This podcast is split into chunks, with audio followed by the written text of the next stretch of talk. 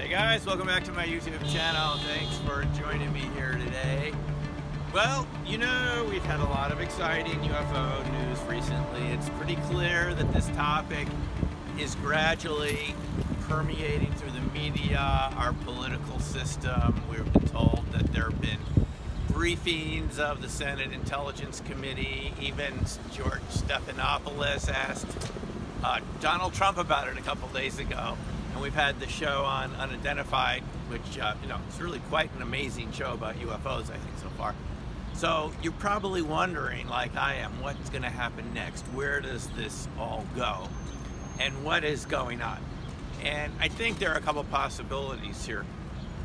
If you watched episode four of Unidentified, we had an F 18 pilot, Lieutenant Ryan Graves, retired, who said that, you know, he came forward. He had seen these flying cubes off of uh, Virginia Beach, Virginia, on the East Coast in the so called Oceana military operating area. And he said that there were more than 60 people that uh, had also were witnesses to these flying cubes one way or another. We were also told by the people from the USS Nimitz incidents 2004, some of whom I've interviewed at the Laughlin conference a couple uh, months ago. You know, Kevin Day and Gary Voorhis, uh, Jason Turner, PJ Hughes, if you saw those interviews. But we know from them that there are hundreds more witnesses from the USS Nimitz and the Princeton guided missile cruiser. So the next thing that could happen is we could have more witnesses coming forward.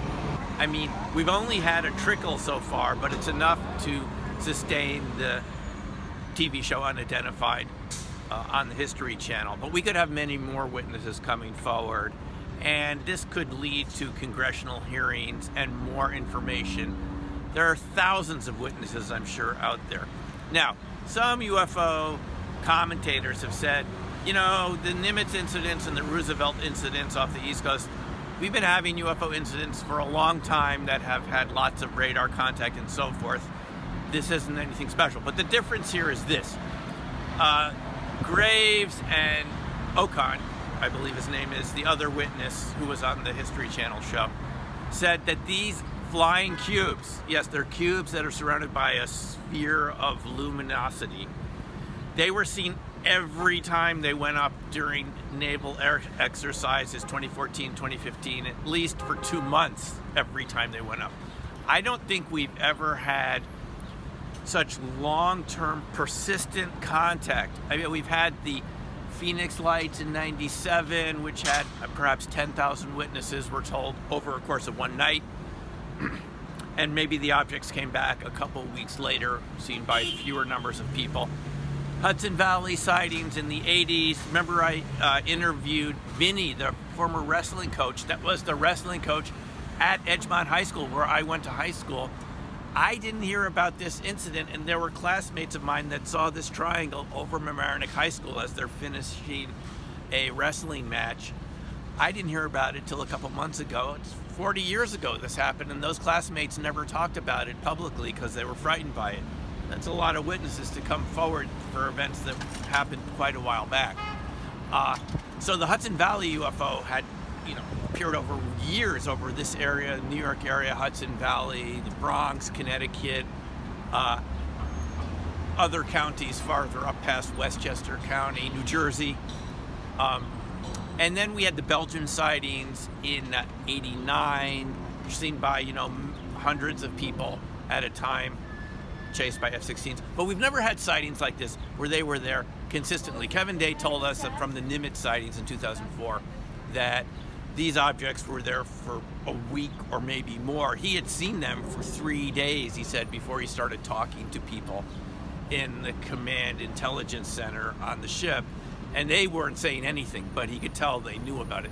So these sightings are different because they're persistent and they're there day after day. I've never heard of UFO sightings that were there day after day after day like this. So, what does this mean? Well, we could be moving into another stage of contact here, where whoever these visitors are, and I don't know if they're extraterrestrial, multidimensional, from Earth, I really don't know where they're from. but there's something. And it seems to me, based on what we've heard from Luis Elizondo and Steve Justice uh, from the TTSA group on the show Unidentified, that all the advanced nations of the world pretty much have the same military technology. And they don't know how these craft are staying up in the air for hours and hours at a time, going from stopping to hypersonic speeds in the case of the flying cubes. In the case of the Tic Tacs, apparently, according to Kevin Day from his calculations, going somewhere near 24,000 miles an hour at maximum speed. These could be drones, but maybe not our drones. And so, what I'm going to suggest to you is perhaps that these vehicles are there as a type of early contact to see how we react to them. Because I don't know about you, but these flying cubes remind me a little of the Borg from Star Trek.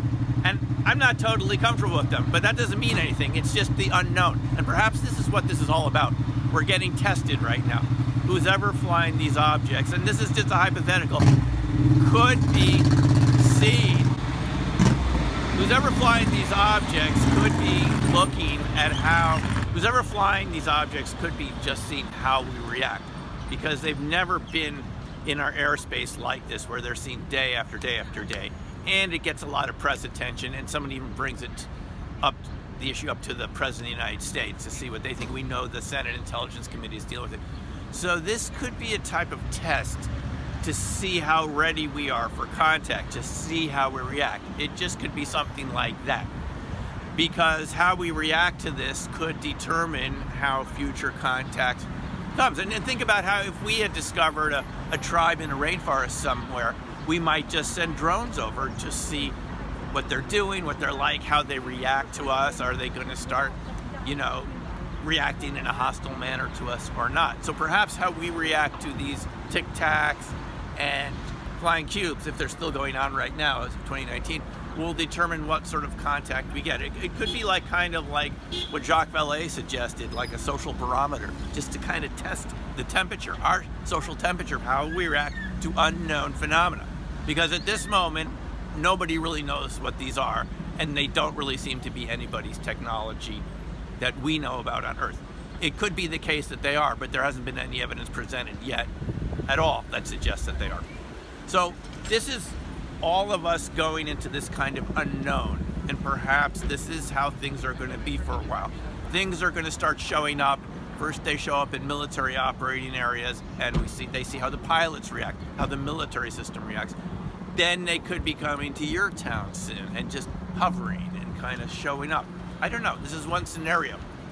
They could start hanging out near other populated areas and just uh, hanging out in the airspace above big cities like this here in New York City. I don't know, but this could be one scenario, and they could be just measuring our reaction and seeing how we react to kind of gauge their uh, next move. So, this is one possibility what's going on. I'd like to hear what you think. Please put your comments in the box below, like and subscribe, and uh, Thanks for watching. We'll see you next time. Take care for now bye.